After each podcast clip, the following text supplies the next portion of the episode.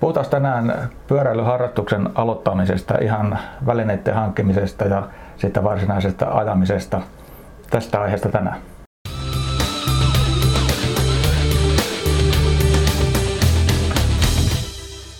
Morta morta, tervetuloa Velogin uuden podcasti-lähetyksen pariin. Eli tällä kertaa ollaan taas pääasiassa audiolähetyksen parissa, mutta YouTubessa toki videoraitakin näkyy. Ja Mulla on täällä vieraana Pekka Sirki ja Helsingin polkupyöräilijä. Tervetuloa. No, kiitos. Ja puhutaan tänään tosiaan aiheena pyöräilyn aloittaminen, pyöräilyharrastuksen aloittaminen, mutta kerropa ihan ensi alkuun vähän itsestäsi ja omasta taustastasi. No mulla on hyvin monipuolinen pyöräilytausta, eli mä olen ollut hurjassa nuoruudessa niin kilpapyöräilijä jopa neljä vuotta ja aloitin tosiaan pyöräilyharrastuksen 1977, että siitä on nyt 43 vuotta ja sitten pyöräilyseura toiminnassa niin olen ollut vuodesta 78 lähtien, että siitäkin on jo aikaa kulunut. Ja koulutuksiakin vedät? Kyllä, mä vedän tällaisia ryhmäajokoulutuksia meidän seuralla ja sitten olen myös lajiliitossa aikaisemmilla vuosina niin vetänyt tällaisia lajiliittokoulutuksia ryhmäajossa. Joo. Jos ajatellaan, että joku vaikka nyt YouTube-videoiden innostamana niin rupeaa kiinnostumaan pyöräilystä ja miettii, että miten mä pääsisin tämän homman kanssa liikkeelle, niin jos vaikka nyt siitä välineistä lähdetään, mikä nyt varmaan ainakin pitäisi olla polkupyörä, niin tota, onko sulla tähän lähtökohtaan jotain vinkkejä? Ää, joo, kyllä, ehdottomasti. Ää, monihan kuvittelee, että pyöräily on sellaista välineurheilua, että pitää olla tosi hienot välineet ennen kuin edes uskaltaa lähteä liikkeelle. Ja sehän ei tietenkään pidä paikkaansa. Että kun mäkin aloittelin tuossa 2000-luvun alussa omassa nykyisessä seurassani Helsingin polkupyöräilijöissä, niin tota, mulla oli sellainen vanha teräsrunkoinen harjoituskilpapyörä ja siellä mä sujuvasti ajelin sitten hiilikuiturunkojen seassa, seassa että tota, se ei ole välttämättä siitä, siitä niin kuin välineestä kiinni ja, ja, ja, me voidaan varmaan puhua näistä tekstiileistäkin jossain vaiheessa. Tuosta pyörästä semmoinen mä ainakin on suositellut monelle, että jos on joku tietty budjetti, millä mm. nyt saisi niin kuin halvemman pään uuden pyörän, niin mä oon suositellut suosista, että käytetty on monesti vaihtoehto. Joo. Varsinkin maantiepyörissä niitä pidetään niin kuin kukkaa kämmenellä. Joo. Että... Joo, ja mä olen aivan samaa mieltä, koska kun aloitat pyöräilyharrastuksen, niin sä et ehkä välttämättä tiedä, että kuinka kauas se pyöräilyharrastus kantaa. Mm. Eli jos sä aloitat käytettyllä välineellä tai vähän halvemmalla välineellä, niin sä voit ajella sitten yhden ajokauden, kaksi ajokautta ja sitten vaihtaa parempaan, jos tuntuu, että se harrastus kestää ja jatkuu. Että tällainen olisi mun neuvo. Mutta hyvinkin halvalla pääsee alkuun. Mullakin kaksi ensimmäistä maantiepyörää oli käytetty. Että... Joo, juurikin näin. No sitten varusteleen kun lähdetään, niin varmaan tietysti kypärä ainakin pitää olla päässä ennen kuin lähtee. Joo, siis jos tulet meidän pyöräilyseuran äh, kunto- tai retkilenkeille, niin to- toivotaan ja, ja laissakin suositellaan, että kypärä olisi päässä. Ja mä voin kertoa pari käytännön esimerkkiä, minkä takia se on hyvä hyvä olla, olla päässä. Mä olen itse kaatunut kaikista pahiten sillä tavalla, että mä oon ajanut ää, 20 kilometrin tuntinopeudella, eli hyvin hiljaa tuolla pyörätiellä. Ja sitten siinä tuli sellainen pieni railo eteen ja mä suistuin, suistuin maahan ja, ja, ja kolotin pääni sillä tavalla, että mulla meni filmi poikki. Ja, ja se on sellaisen pienen aivotärähdyksen, nykyisin kai pienen aivovaurionkin merkki. Ja sitten kun mä näytin naapurille mun kypärää, joka oli haljennut, niin naapuri, joka on lääkäri, niin sanoi siihen, että erittäin vakava vamma tai jopa henki poissa.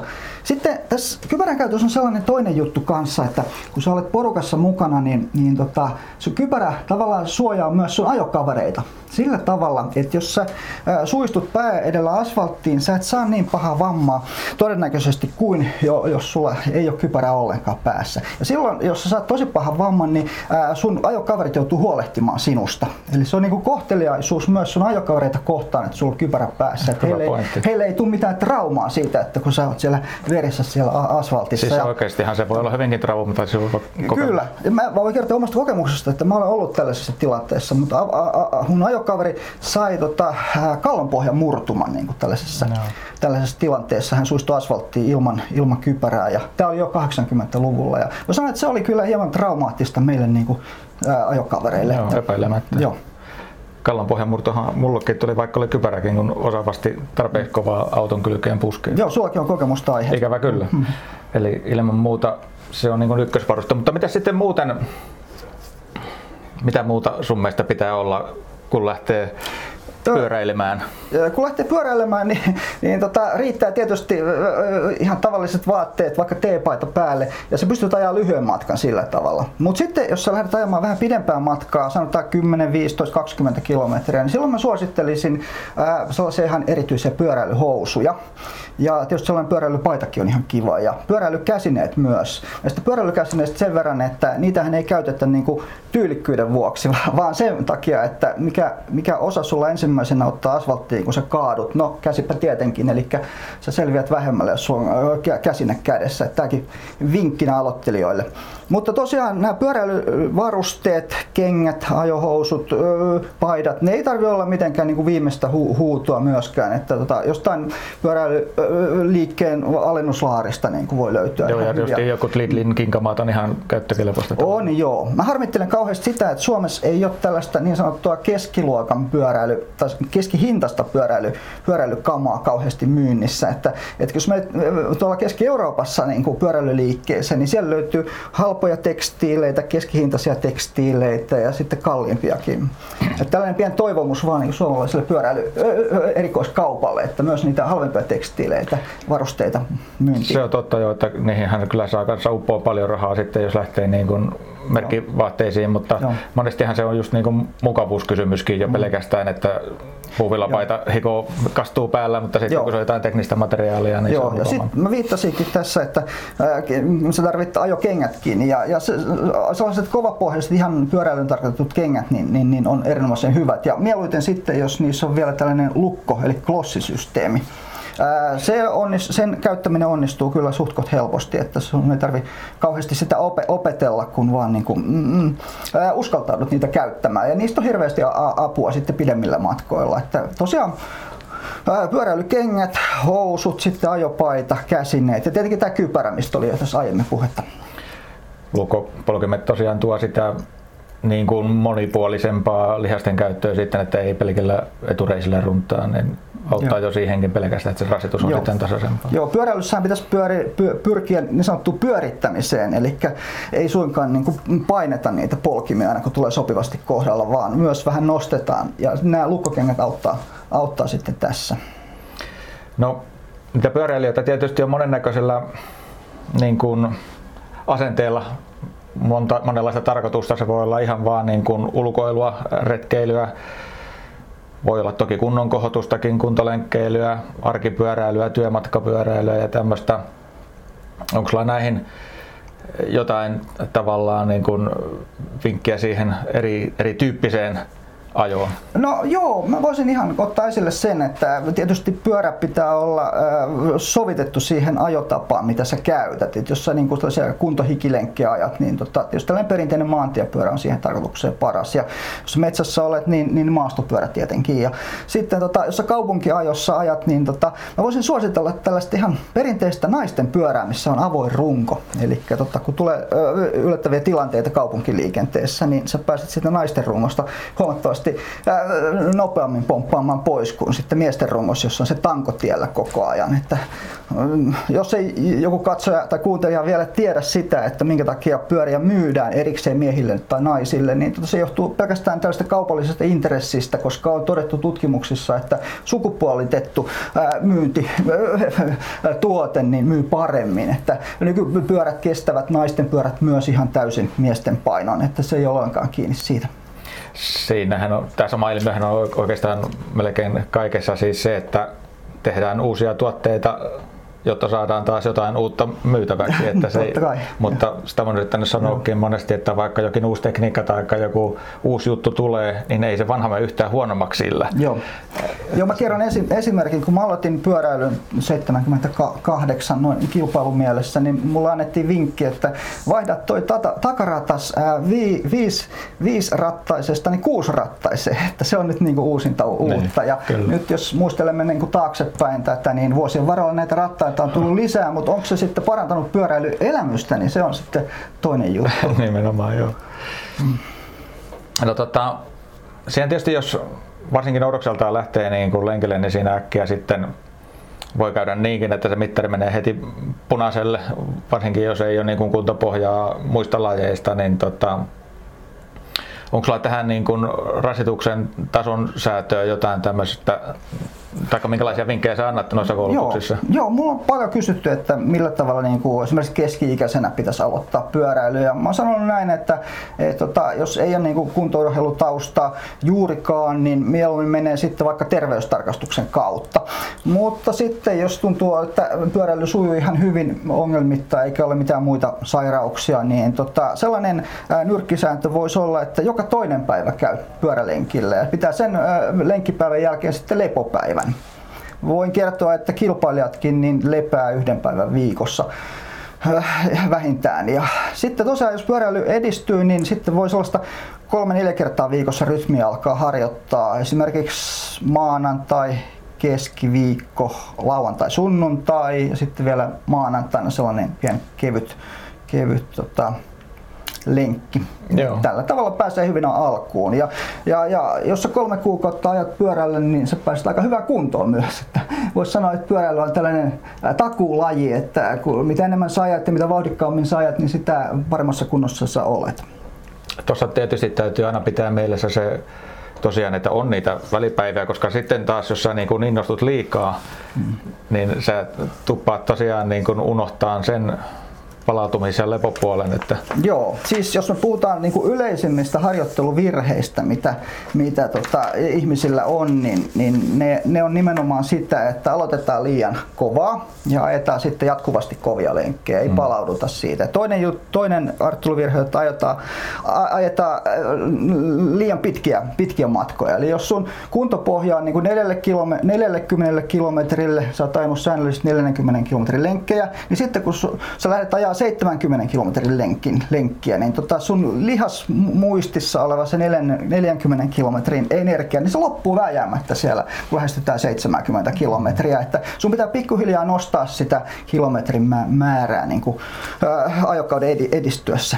Ja tuossa tulee sitten jo tämä mm. niin kuin ravintopuolikin, että sitä no. energiaa pitää saadakin, kun sitä kuluttaa tuntikaupalla. Että ja totta kai, sitten, mut, sitten lenki joo, pitenee. Joo, mutta totta kai siis siinä on sellainenkin juttu, että, että mitä paremmassa kunnossa olet, niin ei sulla ole mikään kova jano eikä ko- kova nälkä, nälkä tota, välttämättä lenkin jälkeenkään, että se sillä tavalla kompensoituu. Sitten näistä harjoitteluvirheistä haluaisin vielä sanoa kolmannen harjoitteluvirheen, joka on se, että ajetaan aina sama lenkki, aina samaa vauhtia. Mm. Eli pitäisi vaihdella sitä lenkin pituutta ja vähän vaihdella sitä lenkin rasittavuutta siellä matkan varrella. Keho on hämmästyttävän hyvä oppimaan ja mm. tavallaan niin kuin oikomaan tekemään niitä asioita, mihinkä se totutetaan, niin mahdollisimman helpolla. Että... Joo. Joka kerta olen sanonut, että niin kuin perusero kilpapyöräilijä ja retkipyöräilijän välillä on niin kuin asennoitumisessa, ei, ei välttämättä niin kuin fyysisissä ominaisuuksissa. Että kilpapyöräilijä tykkää siitä, että lihas väsyy ja hiki lentää mm. ja retkipyöräilijä haluaa taas katsella maisemia rauhallisessa vauhdissa. Ja, ja totta kai molemmat pyöräilylajit on erittäin niin, suositeltavia. Molemmat on ok. Joo. Kyllä. No tota, mitä sitten, siinähän helposti käy sillä, että jos sen alkuinnostuksen jälkeen, niin sä et saakaan sitä etsimään vastetta tai mitä sä nyt haikkaan sieltä pyöräilijältä, niin siinä sitten rupeaa niin tämmöinen motivaatiokriisikin iskee. Joo, tähän motivaatiopuoleen haluaisin erityisesti tota, ottaa kantaa, koska samalla tavalla kuin vuodenvaihteessa tehdään näitä uuden vuoden lupauksia, että mä aloitan kuntoilun, niin moni voi ajatella, että äh, hän nyt innostuu kesällä niin kuin tällaiseen kuntokuuriin polkupyöräilemällä. Ja se polkupyöräileminen, niin, niin voi sitten niin kuin yksin ajellessa niin osoittautua vähän tylsäksi. Eli tota, äh, motivoi motivoinnin kannalta niin mä suosittelisin jonkun sellaisen ajoporukkaan perustamista tai johonkin ajoporukkaan liittymistä. Ja työpaikalla saattaa olla kiinnostuneita työkavereita, jotka haluaisivat myös samalla tavalla painoa vähän alas ja kuntoa vähän ylös, niin tota, heille voisi niin kuin ehdottaa, että olisi vaikka kerran viikossa sellainen pieni lenkki. Ja sitten jos on paikallinen pyöräilyseura, niin sinne kannattaa tietysti soittaa ja kysyä, että onko heillä tarjolla tällaisia aloittelijoiden porukkalenkkejä ja, ja sitä kautta pääsisi sitten mukaan tähän, tähän tota porukkapyöräilyyn. Että on huomannut kyllä ihan itsekin, että jos on jokin, vaikkei muuta kuin yhden henkilön kanssa sovittuna, että mennään silloin niin et sä sitä väliin kovin helposti jätä. Toisin Joo. kuin sitten taas jos se on sun omassa päätöksessä, niin Joo. Joo, vähän on tuhrunen keli, enpäs taida. Joo, jos avataan tähän niin kuin, tätä psykologista puolta tästä motivoimisesta, niin jos sulla on tietty lähtöpaikka ja tietty porukka odottamassa, niin sulla on vähän vaikeampi niin kuin luistaa ne, siltä ne. lenkiltä ja, ja, ja, ja ruveta jotain muuta tekemään. Mä olen tässä vuosien varrella huomannut itsekin, että, että mulla on yhä vähemmäksi jäänyt niin kuin yksin ajelut. Käytännössä mä en juurikaan enää aja, aja yksin, että, että ajan, ajan tota, lähes aina porukan kanssa, koska siinä on niin paljon etuja. Joo. Ja jos mä nyt luettelen näitä etuja, niin tosiaan polkupyöräilyn porukkaajaminen on vähän turvallisempaa kuin tota, yksin ajaminen, että autot ohittaa sellaisen pienen pyöräilijäporukan huomattavasti kauempaa kuin ää, jos ajat yksin, niin ne suorta viha, vi, vi, hiha, hiha vi, viistävät kuin ohittaessaan. Ja to, toinen juttu on se, että et, tota, jos niinku paluumatkalla on vastatuuli tai vesisade, niin sä pääset tota, voimakkaampia ja kestävämpiä kavereita selän taakse ajamaan ja sekin niinku vastatuulessa huomattavasti he, helpottaa.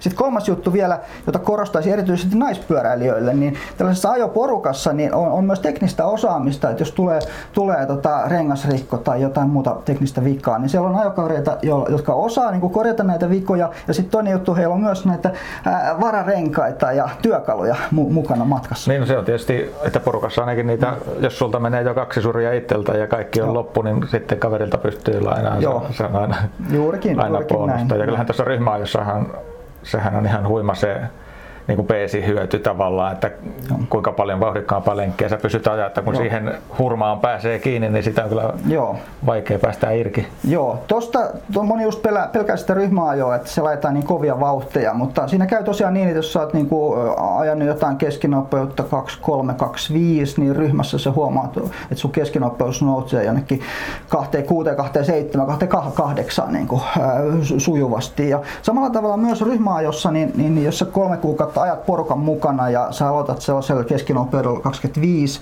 niin sä huomaat sitten, että oho, syksyllä sä pystyt ajaa keskarilla 35. Että se on todella hämmästyttävää, että moni, moni ei, ei, ei sitä ymmärrä, kuinka valtava etu tässä ryhmäajamisessa on. Mutta sitten jos ajatellaan sitä, että miten päästään alkuun, niin mulla ainakin on karvas kokemus itsellä, että menin ekalle tämmöiselle järjestetylle pyörälenkille, jossa oli tietyt peksit, että tätä nopeutta ajetaan. Ja mä tiesin, että kyllä mä siihen pystyn, mutta se lenkki olikin sitten jotain ihan muuta ja Joo. tuli tosi Joo. karu kokemus. Joo, mennään tähän tällaiseen myönteiseen pyöräilyelämykseen tässä. Tämä ei ollut se. se seura- seuraavaksi. Se oli se kielteinen pyöräilyelämys, minkä sä esittelit. Mutta myönteinen pyöräilyelämys tarkoittaa sitä, että sä pystyt ajamaan sen lenkin ää, tai retken sen porukan mukana ja, ja tota, et ole kohtuuttoman väsynyt sitten sen lenkin, lenkin jälkeen. Ja kun mä aloitin pyöräilyn 1900-luvun puolella, niin pyöräilyseuroihin oli niin sanottu pääsykoe. Ja se tarkoitti sitä, että et, tota, mä soitin pyöräilyseuran sihteerille ja sieltä sitten vastattiin, että joo, tervetuloa nyt aloittelija vaan tänne meille, että meillä on tuossa hyvä lenkki tuossa viikonloppuna, että ajetaan sellainen 120 kilometriä ja keskari on 30, että se nyt sopii aloittelijoille oikein, oikein hyvin.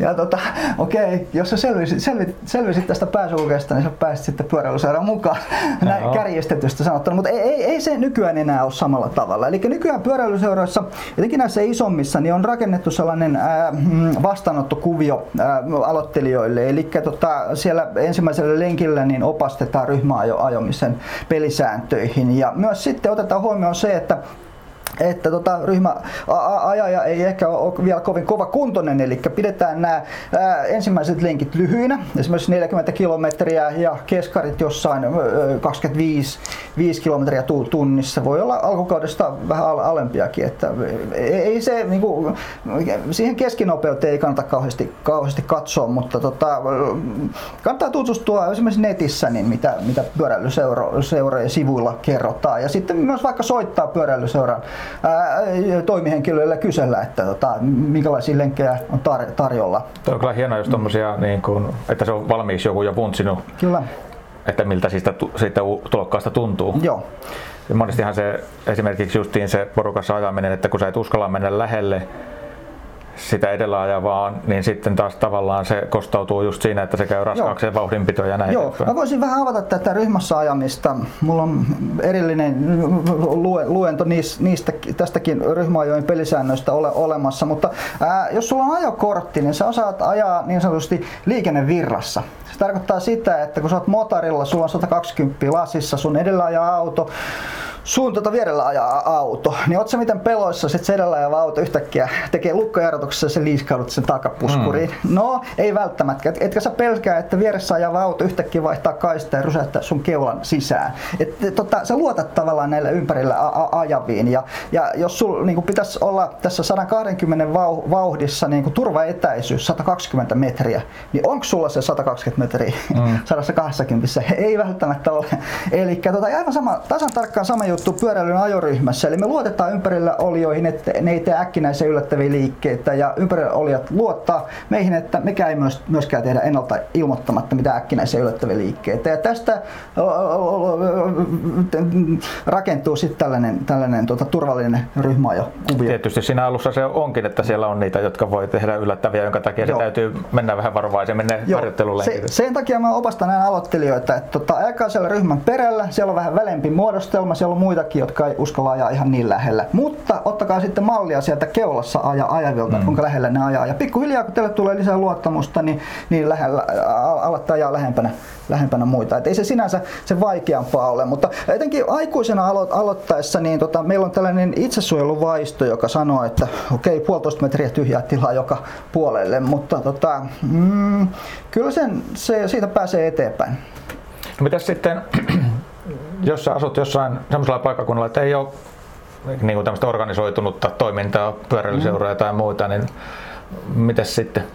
Äh, joo, hyvä kysymys. Äh, sä voisit ottaa selville, että onko Suomen ladulla niin kuin joku paikallisosasto paikkakunnalla ja ottaa sitten yhteyttä Su- Suomen ladun paikallisosastoon ja kysyä, että onko heillä pyöräilytoimintaa ja jos ei ole pyöräilytoimintaa, niin kiinnostaisiko heitä, että tällainen per, toiminta perustettaisiin paikkakunnalla? Vastapyöräpuolella niillä ainakin on aika paljon. Joo, kyllä, kyllä. Ja, ja tosiaan se, jos ei ole pyöräilyseuratoimintaa, niin, niin tota, se ei ole mikään este että se on hidaste enemmänkin tässä pyöräilyharrastuksessa ja porukkapyöräilyssä, että ää, sellaisen porukan, porukan tota kokoaminen, niin viet vaikka kirjo, kirjaston ilmoitustalulle keväällä lapun, että onko kukaan kiinnostunut tota, tällaisesta pyöräporukasta, että vähän retkeiltäisiin ja ehkä kuntoiltaisikin, niin, niin tota, sekin saattaa käynnistää, käynnistää niin kuin tämän, tämän, tämän tota, toiminnan sillä paik- paikkakunnalla. No se, että tosiaan minkä takia pyöräillä, niin kullakin on omat syynsä siihen. Tietysti se on jo ihan liikenne, liikkumismuotona, liikennemuotona ekologinen tapa ja Joo. kaupunkiympäristössä monesti nopeinkin tapa jopa. Joo, kyllä. Joo. Ja mä korostaisin erityisesti tätä arkiliikuntaa. Eli suomalaiset nyt lihoa ja vanhenee koko ajan, niin tota, että se, että jos me saataisiin noustua pois sohvilta ja autojen ratin takaa, takaa niin kuin edes muutaman kerran viikossa, niin se, se auttaisi huomattavasti. Ja, ja se, että, että minkälaiseen kuntoon sun pitää niin kuin pyöräilyharrastuksesta, liikuntaharrastuksesta päästä, niin se on enemmän sellainen filosofinen kysymys. Toki meillä on nämä kansalliset liikuntasuositukset, tutkimukset, jotka suosittaa, että tuntiliikuntaa päivässä olisi, olisi ihan hyväksi, mutta se, että mikä, mitkä sun henkilökohtaiset tavoitteet on pyöräilyssä, niin, niin tota, Ää, sulla on kyllä valinnanvaraa. Sä voit lähteä olympialaisiin tai sitten ajella kauppamatkoja aina, aina tota, mummon munamankelilla. Justiin tämmöinen tyylin työmatkapyöräily, sehän on ihan, mm. se, se, mä oon sanonut, että siinä ei joku voittajia, että Joo työnantajakin voittaa, kun satut virkeämpänä paikalle ja Joo. tosiaan kustannusmielessä ja ympäristömielessä. Joo, voisi tosiaan suositella, että noin tunnin verran pyöräilisi päivittäin ja sitten voi, myös käydä tosiaan muillakin pelata vaikka jotain peliä tai juosta vaikka metsässä, että ei ihan pelkkää pyöräilyä koko ajan. Sekin on Joo, kyllä se monipuolisuus tietysti. Justiin muun muassa tämän kehon ärsykkeiden takia, niin on ihan hyvä. Joo, juurikin näin. näin. No entäs sitten nämä sääolot, esimerkiksi tämä kuluva talvi on ollut aika haastava pyöräilynkin suhteen, Joo. niin tota, onko sulla tähän jotain vinkkiä? Joo, joo työmatkapyöräilyä harrastaneena vuoden ympäri, niin olen monta kertaa huomannut sen, että, että ihmisillä on niin epäluuloja sen suhteen, kuinka usein on sellainen keli, jolla ne ei pääse ollenkaan ajamaan, että sataa mm. kaatamalla mm. tai tota, on sitten hirveästi lunta tai hirveästi pakkasta. Niin tota, vuoden varrella niin yllättävän vähän tällaisia niin kuin ylitsepääsemättömiä ajokelejä on. Ja nyt etenkin tämä talvi on ollut tässä etelärannikolla niin todella, todella tota, pyöräilyystävällinen. Ja, ja voisi sanoa kuitenkin senkin vielä, että jos sulla on hyvät välineet, ää, sadevarusteet, niin ei sellainen muutama sadepäivä niin kuin kaada mitään. Ja sitten jos on aivan mahdoton keli, niin tota, e, eihän sua kukaan estä niin kuin käyttämästä julkista liikennettä mm. tai jopa omaa autoa. Et, tota, sellainen pien tauko pyöräilyssä voi tehdä ihan hyvääkin joskus. joskus. Se on totta, mutta kyllähän se monesti on sillä että kun sä katsot ikkunan takaa, niin se keli näyttää karulta, mutta sitten kun sä oot siellä itse, niin ei se nyt oikeastaan ollutkaan. Joo. Ja sama juttu myös tuossa kuntopyöräilyssä, retkipyöräilyssä, että voi olla, että siinä aluksi tuntuu, kun sä lähdet lenkille, niin kuin, että tämä on vähän, vähän tota, ikävää, ei oikein pyörä kulje, mutta jossain vaiheessa yhtäkkiä se, niin kuin se pyörälenkki käynnistyykin ja, ja se on ihan mukava sitten palata, palata kotiin. Et en tiedä, olisiko nämä endorfiinit sitten tota, niin kuin kyllä siinä, käynnistynyt jossain vaiheessa. Kyllä siinä jotain semmoista on, Joo. koska niin kuin mä oon sanonutkin joskus, että tota, ei, ei, ei ole kyllä montaa kertaa, että olisi niin kuin, onko kertaakaan, että tulee lenkiltä mm. semmoisella mielialalla, että hitsi kun tuli lähdettyä. Joo. Kyllä se on niin toisinpäin. Joo, useimmiten näin. No, joo. Mm.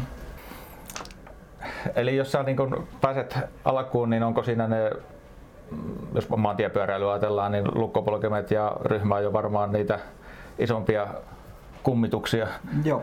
alussa. Joo, kyllä, jos tosiaan näistä kynnyksistä pääset yli ja äh, opit sitten pikkuhiljaa ajamaan mm, ryhmässä lähellä muita, niin sitten seuraava tavoite voisi olla vaikka tällaiseen kuntopyöräilyyn osallistuminen. Ja, ja tota, se myös tosiaan niin kuin sanottu, niin motivoi sitten tätä harjoittelua, kun on, on loppukesästä Joo. vaikka joku kuntopyöräilytavoite. Ja näitä kuntopyöräilyjä on Suomessa useampia, että rohkeasti vaan Niitähän mukaan. on varmaan kyllä siis toista kymmentä tämmöistä sataisen luokkaa olevia reittejä. Joo, kyllä.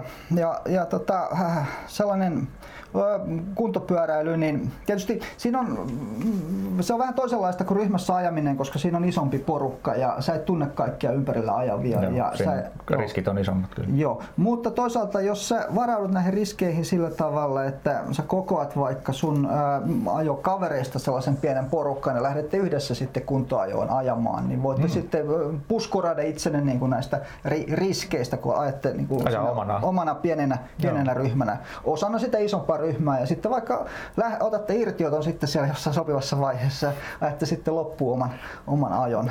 Taikka huoltopisteellä viettää vähän Joo. isomman ajan. Aivan. Tota, no mitä sitten jos käy sillä viisi, että sitten oikein innostuu kunnolla, vaikka nyt aloittelijan asioista pääsääntöisesti tällä kertaa puhutaankin, niin mitä sitten se next step, jos sitä valotat? Joo, joo, aika usein käy sillä tavalla, että kun sä olet seuralenkillä mukana ja sit sä uskaltaudut sellaisen nopeampaan keskinopeusryhmään. Se, ja sitten tota, siellä on tällaisia 40 ajavia kilpailijoita. Ja jos sä pysyt näiden 40 ajavien kilpailijoiden peesissä hyvin, niin ne alkaa kysellä sulta, että olisit sä kiinnostunut liittymään heidän seura, seura tota, tiimiinsä tai ry, ryhmäänsä ja sitä kautta sä pääset mukaan sitten tähän kilpailu, kilpailu, ki, joo, kilpailumaailmaan. Ja toki sä voit käydä kilpailemassa myös ihan, ihan yksittäisenä henkilönä, sekin on, on ma- mahdollista. Ja erityisesti mä rohkaisin vähän niin kuin varttuneempia ää, pyöräilyharrastajia, että jos teillä ää, on lahjakkuutta alalle, niin kyllä ehdottomasti kannattaisi käydä kilpailemana vaikka, kilpailemassa vaikka 50-vuotiaana. Ja etenkin na- naisten puolella niin, niin tota, Suomessa ei ole kovin kovin laaja se taso.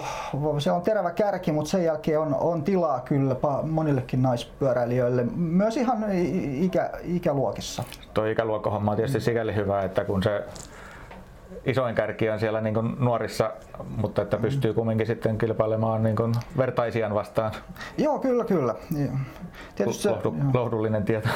Joo, joo, joo, joo muuta, mutta sitten täytyy aina muistaa se, että ei pety sillä tavalla, että tavallaan ne, jotka pitää kilpailemisesta, niin on saattanut kilpailla niin kuin monien kymmenien vuosien ajan jo ihan nuoriso junioreista lähtien. Aivan. Ja, ja he on niin kuin valikoitunutta sakkia myös siellä ikä, ikäluokkakilpailuissa. Että ikä, ikäluokkien niin terävimmät kärjet, niin tota, ne on tosi kovakuntoisia, että et, tota, ei siellä niitä mitaleita helposti ajeta. Se on, se on totta joo tietysti. Ja kyllähän se niin kuin, tietynlaisen mentaliteetinkin jo vaatii.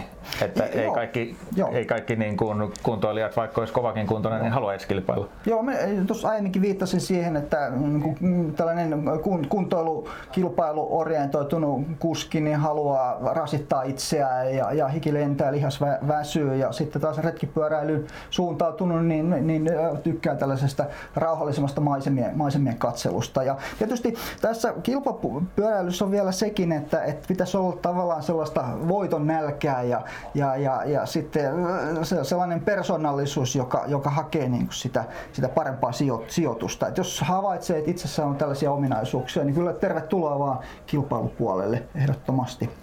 Mutta ennen kuin mennään siihen asioiden edelle, niin tota, vielä siihen tota, tsemppaamiseen tämmöiseen niin kuin, vaikka nyt jokin kuntotapahtumaan harjoitteluun, niin Onko sulla siihen vielä jotain äh, vinkkejä tavallaan? Jos ajatellaan vaikka nyt tulevaa kesäkautta, niin tässä nyt vielä kerkiää hyvin sen varautumisen tekemään? Joo, totta kai. Siis kolmessa kuukaudessa pääsee kuntoon ja kolmessa viikossa pääsee pois kunnosta. niin kuin vanhasta tiedetään. Eli totta kai, e, jos niin kuin haluaa ajaa hyvän tuloksen, niin, niin jossain kuntoajossa, niin tota, mulla on sellainen vinkki, että kun osallistuu tähän kuntoajoon ensimmäisen kerran, niin tota, ei pidä sitä tulostavoitetta niin kovasti mielessään, vaan tota, tutustuu siihen reittiin ja, ja, ja sitten voimien jakamiseen. Ja sitten vasta seuraavana vuonna, kun menee uudestaan tähän kuntotapahtumaan, niin sitten on se tulostavoite mie- mielessä kirkkaampana. Toi on hyvä pointti, koska tota, sitten kun se on tuttu reitti, niin sen Joo se toimii ihan siis mentaalisella tasolla jo eri lailla. Kyllä, nimenomaan. Että, että jo. osaa suhtautua, että kuinka iso se mäki nyt oikeasti on sitten, mikä näkyy joo. jossain profiilissa. Joo. Sitten vielä sanoisin sen, että kun tämä kuntoajaminen lähestyy kilpaajamista sillä tavalla, että sun ympärillä ajaa paljon niin kuin tuntemattomia pyöräilijöitä, niin, niin tota, sun pitää tavallaan tietää, ja olla kuullut mahdollisesti neuvoja joltain aiemmin kuntoajiin osallistuneilta tai sitten kilpailuihin osallistuneilta, jotka osaa kertoa sulle, että millä tavalla sä ajat niin kuin suuressa ryhmässä turvallisesti. Mm. Ja, ja tota, tällaista tietoa on, on kyllä saatavilla. Kyllähän toi mitä on katsonut tuommoisissa tapahtumissa, missä on niin kuin kilpasarja ja kuntosarja, mm niin kyllähän esimerkiksi ne onnettomuudet, niin siellä kilpasarjassa ne melkein tapahtuu, koska siellä sitten mennään jo vähän riskillä ja ne on niin kuin... Voi, voi sanoa näin, että kun vauhti nousee yli kolme, keskinopeus nousee yli 30, niin, tota, niin riskitkin kasvaa. Mutta jos sä osallistut kuntoajoissa sellaiseen 2-5 ryhmään, 2-8 keskinopeusryhmään, niin tota, riskit on aika, aika pienet vielä Joo. siinä vaiheessa. Ainoa on tosiaan tämä, että sitten niistä muista kuskeista ei ole mitään takeita, että uskallako se sen peisissä mennä vai et? Joo. Joo, kuitenkin siis eh, en mä haluaisi pelotella ketään niin osallistumasta kuntoajoihin sen takia, että siellä on tällaisia ris, riskejä, että et, tota, nämä riskit on ihan hallittavissa. Sulla on muutama neuvo, missä, miss, miten sä oot sijoittunut siinä ryhmässä ja minkä, minkälaisia turvavälejä sä pidät tietyissä vaiheessa niin kuin sitä, sitä tota, ajoa ja, ja osaat niin kuin tällä tavalla ajaa. Ja sitten pitää pitää mielessä myös, että sun ympärillä on myös vastaavalla tavalla tavoitteellisia kavereita, jotka on ajanut aika paljon. Ja osa on ajanut kyllä ihan pyöräilyseuroissakin, että jos vähän juttelee kavereiden kanssa, niin voi vaikka kysyä, että ootko niinku seurapyöräilijä, niin tota, se on turvallinen peesi sitten siinä. Niin ja jos tuntee olonsa turvattomaksi, niin voihan sitä ajaa yksin ja sanoo vaikka kaverille, että täällä tunnin liialle? Joo, kyllä kyllä. Mutta tosiaan se niin kuin tuloksen tekemisen kannalta, niin jos haluat hyvän tuloksen, niin kyllä sun pitää osata sitä ryhmää ajoa. Ja sen takia seurapyöräily, pyöräilyseuran lenkillä ajaminen ja osallistuminen ja ensiarvoisen tärkeää myös siihen kunto, kuntoajomenestykseen, jos sellaista tähtää. Eli tota, jos kerrotaan vähän näitä juttuja, niin tota, halvallakin pääsee liikkeelle, eli ei tarvitse satsata uusimpiin ja kalliimpiin välineisiin. Kyllä, juurikin, juurikin näin. Mä voin kertoa, että mä itse ostin ää, uuden pyörän viimeksi vuonna 1978. Et, tota, siitä lähtien mä oon ihan käytettyillä pyörillä. Onko sulla vielä se 78 vuoden pyörä? Ää, ei, ei ole enää. Mä yhdelle kaver, kaverille sen, sen Voi harmi. Joo, Eli välineiden ei tarvitse olla viimeistä huutoa jos lähtee niin kokeilemaan, että olisiko tämä mun... Joo, mä, mä mainitsen vielä sen, että kun mä ajoin kilpaan, niin mä ajoin tota liian suurella pyörällä. Ja se oli just se vuoden 78 pyörä. Okay, Eli okay. Tota, se oli tarkoitettu sellaiselle kaksimetriselle kuskille, että siinä oli tällaista kasvuvaraa siinä. Mutta tota, ei se mun vauhtia ha- haitannut. Öö, 10 kilometrin tempokin meni sellaiseen öö, 15 minuuttia 52 sekuntia ja se oli mulle ylisuuri pyörä. Joo. niin, ettei sen tarvitse ihan millilleen olla. Tämä on jo konkreettinen esimerkki siitä, että pyöräily, pyöräily, pyörässä useimmiten on säätövaraa, että sä saat niinku, pyörän säädettyä itsellesi aika sopivaksi. Mutta se on hyvä pointti kyllä, että se niin täytyy saada sellainen, muuten sillä rupeaa sitten paikat puutuu väärästä kohtaa. Joo, ilman tuota... muuta. Ja sitten tuossa seurapyöräilyssä on muuten sekin hyvä puoli, että sun ympärillä ajaa kokeneita pyöräilijöitä, jotka katsoo sun ajoasentoa. Mm, mm. Ja huomauttaa heti, jos sulla on satulla liian korkealla, satulla liian matalalla, ajoasento muuten pielessä, niin sieltä tulee hyviä, hyviä neuvoja. Se Joo. yksin ajellessa, että sä et saa tällaisia totta, neuvoja. Totta, ihan hyvä pointti. Eli siinä seuraava vinkki, että hakeudu kaltaistesi pariin ja sitten jos on vielä niin kuin samalla, samalla tasolla olevia kavereita, niin siinähän sitten saa tämmöistä vertaistukeakin siihen Juuri näin. edistymiseen. Joo. Yes. Kiitoksia sulle, kun olit täällä ja kiitos sulle, kun olet seurannut meidän jutustelua ja kommentteja ja kysymyksiä voi pistää YouTube-version kommenttikenttään tuttuun tapaan. Kiitos kun olit mukana. Nähdään taas ensi jaksossa. Ja pidetään kammet pyörimässä. Yes, moi moi.